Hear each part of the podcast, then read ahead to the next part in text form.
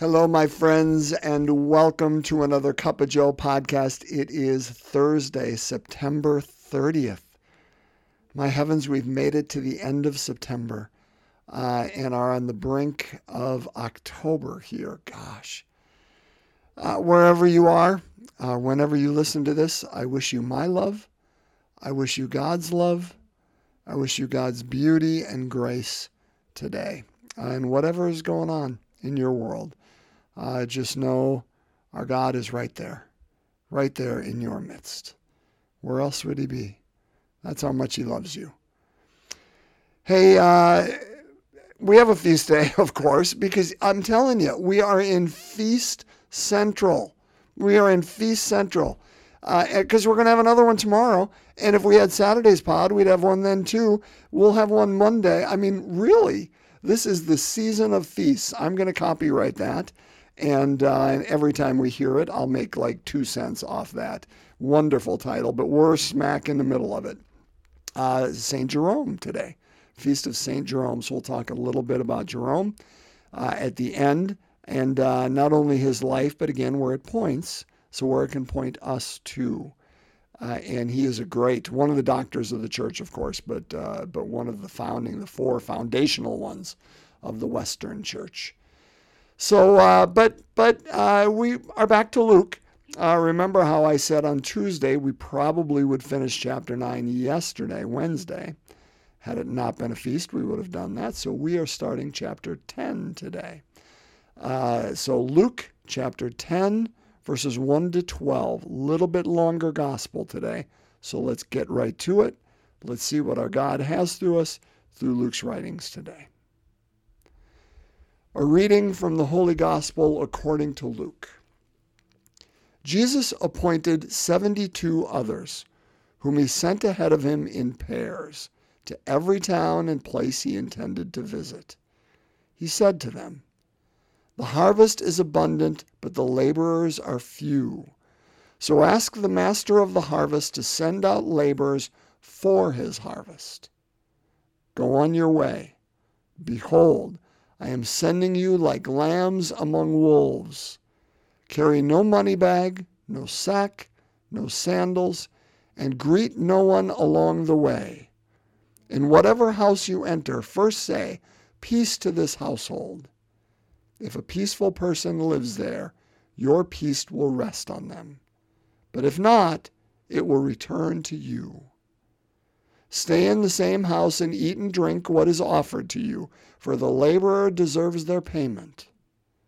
Do not move about from one house to another. Whatever town you enter and they welcome you, eat what is set before you. Cure the sick in it, and say to them, The kingdom of God is at hand for you.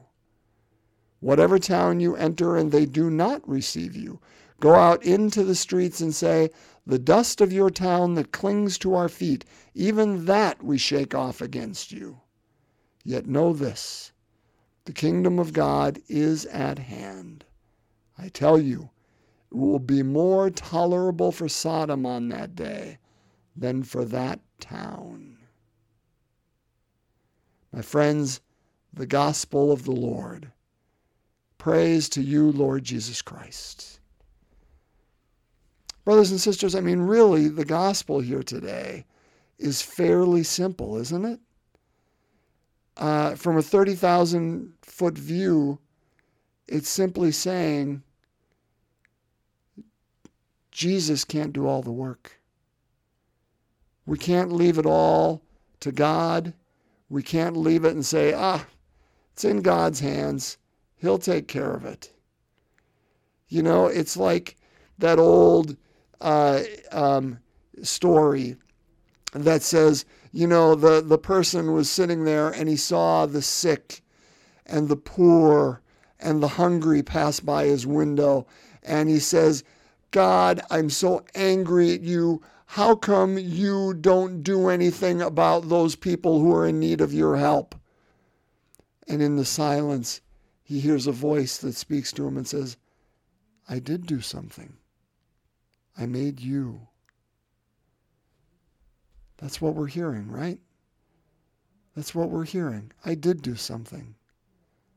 I made you. That Jesus picks 72 others, he appoints them. It's even more than picking, it's like commissioning them. I'm commissioning you 72, which is is remember when Jesus said we forgive 70 times, 7 times or 77 times? He's not saying, okay, forgive 77 times and on the 78th time we can. He's saying endlessly. Right? That we have to either be in forgiveness or we're not in forgiveness. Choose which side you're going to be on. Well, it's the same here. Jesus appointed 72 other disciples. It's not like, okay, 72, that's what I need. There are, you know, 36 towns out there. You're going, uh, you know, partners up. So, okay, that's, I need 72.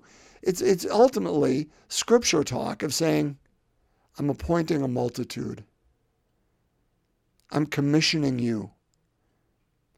And you have to go out and be the laborers for this harvest. That, that's, that's that's the deal. How did we get commissioned? Have you been commissioned? Well, the answer to that is yes, right? You and I were commissioned in our baptism. We were commissioned in our confirmation. You know, in the old days, and I'm grateful they do don't do this anymore. You know, because it's kind of odd. But the the sign where it was pointing is not odd at all. In the old days, when you got confirmed, do you know what the bishop did, or do you know what somebody did? Slapped you on the face. They slapped you on the face. Again, I'm kind of glad they don't do that anymore. But I like where it's pointing because what it says is listen, you're going to go out there and and and it's not going to be easy. This mission is not a cushy one. You are commissioned, you are baptized into it. You and I, brothers and sisters, we are are you know, anointed into it and and boom, let me slap you on the face or in the backside or wherever it is that says, you got to go. And it's not easy, but you got to go. I love that line. It just makes me chuckle. Greet no one along the way.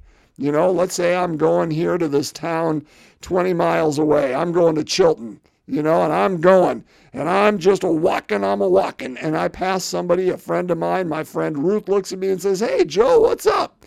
Sorry, Jesus said, I can't greet you. I'm gone that's, obviously, that's not what he's saying. He, he's not saying, I can't say, Hey, Ruth, how are you, my friend? He's saying, Don't stop. Don't stop. Don't stop and get caught up in that conversation so much that you veer off of your mission. That's all he's saying. He's saying, listen, this mission is so important. It doesn't mean you can't take somebody with you. He appointed them and sent them out in pairs. In fact, that's the only way we can go out. Because if I'm getting slapped, I need somebody else to step up because that's going to set me back a moment until I can get my wits about me again and keep moving forward. And when they get slapped, that's when I move forward. We do it together. We do it together. That's the only way we can get through. We carry each other. We carry one another. And uh, and my friendships, you know, that that's that's one of the ways that I'm carried, and yours too, I suspect. That's good. But we're sent out. I want to talk about that sending idea. I love it, and I'm going to speak on both sides of this, opposite sides of, of a coin about it. I love it for for two reasons. One is this. Um, that that we're not the ones who make it grow, right? Harkens back to that line, you know, that that the kingdom of God is like someone who plants a seed, and uh, and they place it in the ground, and they they go off and do something else, and the seed grows, and they and they go to bed at night, and the seed grows, and they get up in the morning, and the seed grows. Um, that their job was to plant, and then go about the rest of their business. The growth of the seed is not not theirs at all. That's that's someone else's work entirely. And whose work is that? That's God's work. We're not the master of the harvest. We're laborers. Brothers and sisters, we've been commissioned uh, in our anointings, in our immersion into the water and rising this new creation. We are commissioned to go out and plant that seed. But we don't have to make it grow. We can't make it grow. We don't have to be there and, and do things all during it, Our job is to plant the seed where we are. Where we are today. Where we are today, we got to plant seed. And then go about your business. Because tomorrow you may be in a different place. And do you know what you have to do? You have to plant seed there too. And do you know what you have to do the next day? You have to plant seed there too. But don't worry. Why? Because Jesus is going to visit. He's, he's going on ahead, right? I mean, if he really sent 72 people out, and I'm sure he did, and had to visit 70, 32 towns, 36, excuse me, let's get my math right, um, it's going to take him a while, right? On God's time, God will visit the work that you do. Well, that God does through you. You don't have to sit there and watch it and say, hey, man, I planted the seed. I must be a failure because look, nothing's growing here. Do you know what? God's going to visit because he promised. We're going ahead with the work of the Spirit. We plant that seed. And then we go on ahead to another place and plant wherever life takes us. But we trust that seed to the one who is the grower, the one who is life itself. On God's time, God will make that happen. That we are not God. We trust the growing to God, to the harvest master. But he's our master. And, and, and that sounded really patriarchal there. He's our master. I mean, God is in charge. How about I say it that way? He's the one who will make it happen. We just need to listen and do our part to say yes and move on. Faithful servants. The other half of that that I love is the resurrection story. I was just talking uh, to my buddy Tony about this the other day. That, you know, God invites us to step out in faith, right?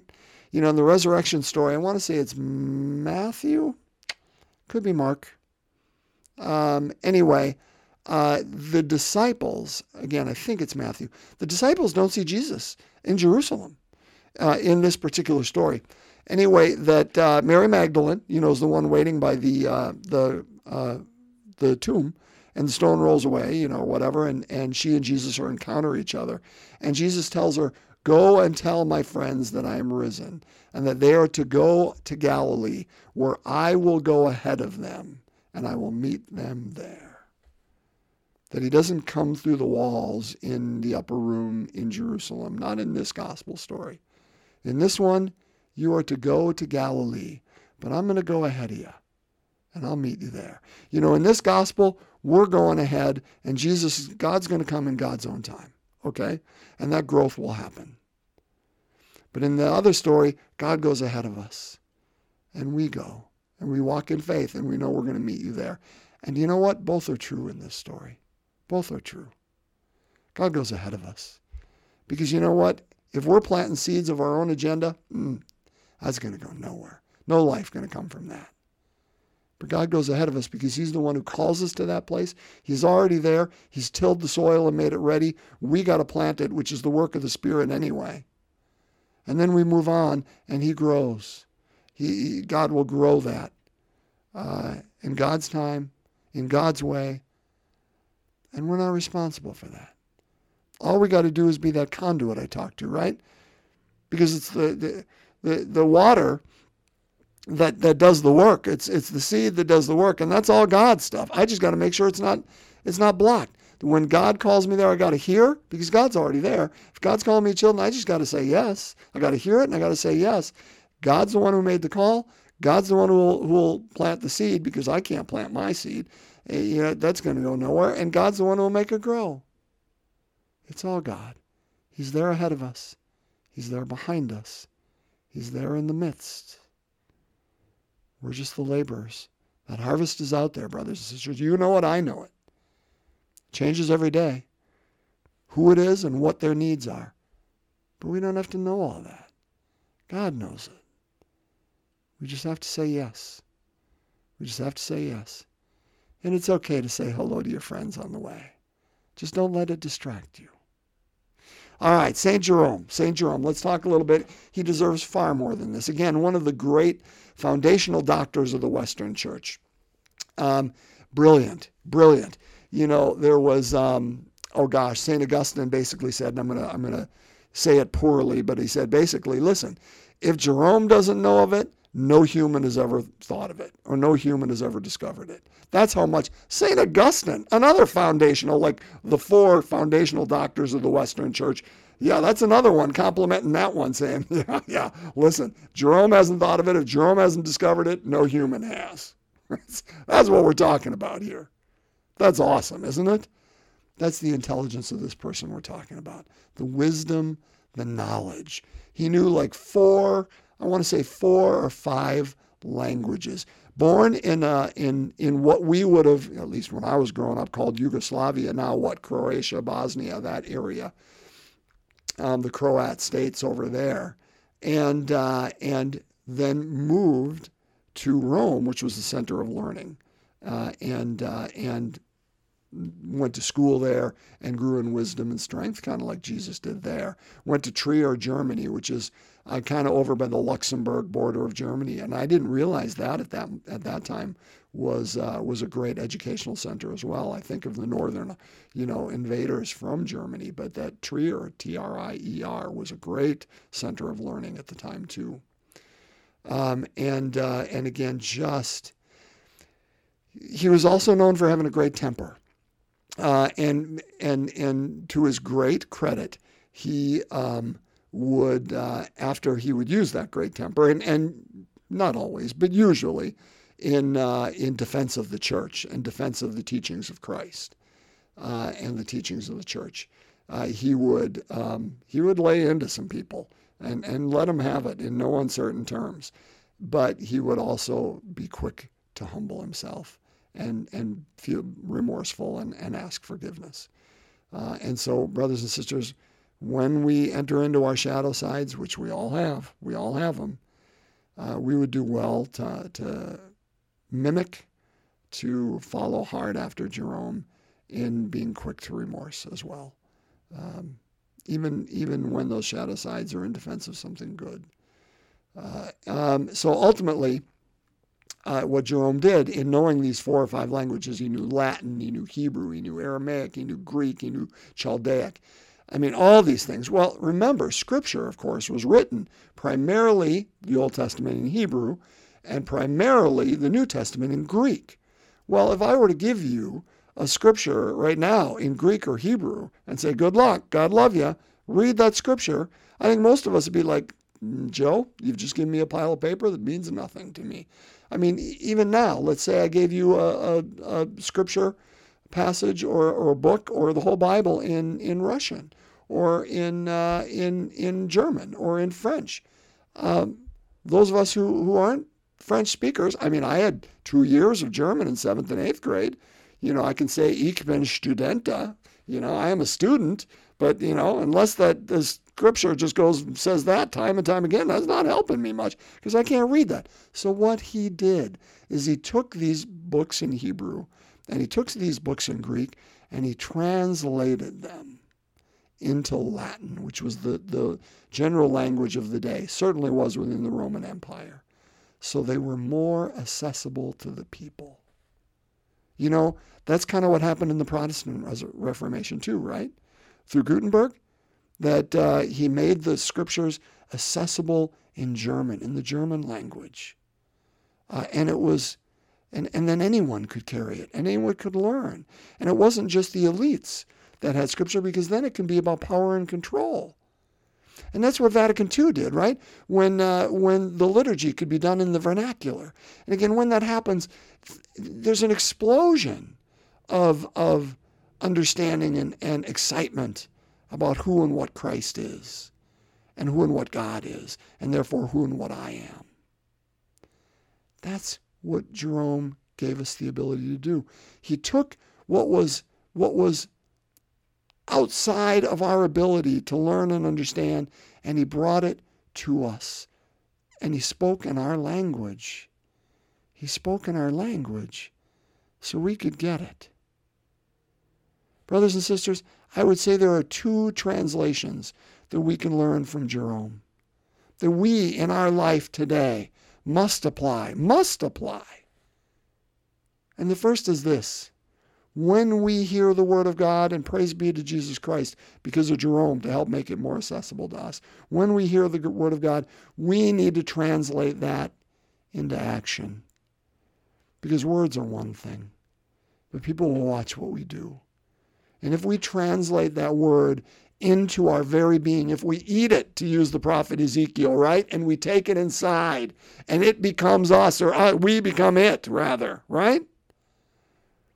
And we translate it into our life, into our action. That may be the only gospel some people read. And that's an important translation. What's the second translation we need to do? Remember, we're, we're commissioned, we're appointed to go out into the to the communities ahead. God's already there, but we're appointed to go out there and plant that seed. And we must translate that word of God into the way other people hear and speak. Jerome lived among the Roman Empire, and a bunch of Latin people, you know, speaking people couldn't understand Hebrew and Greek. And so what did he do? He made it accessible to them in their language so they could get it.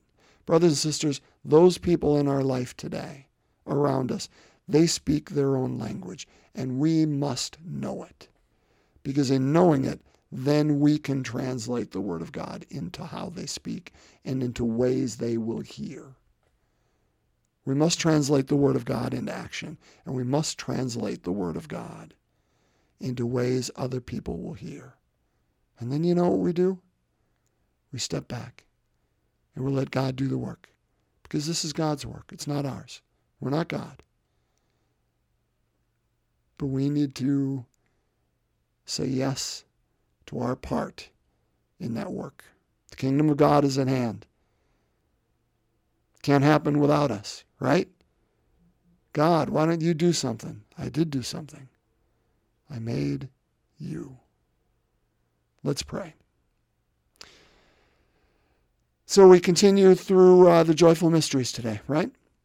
And let's just lift whatever's going on in our hearts and our minds and our bodies and our experience and our in our outer world. Let's lift it to God, to the one who knows, who knows, and who's already there and will do the growing. So we begin in the name of the Father, Son, and Holy Spirit. Amen. The fourth joyful mystery, the presentation of Jesus in the temple.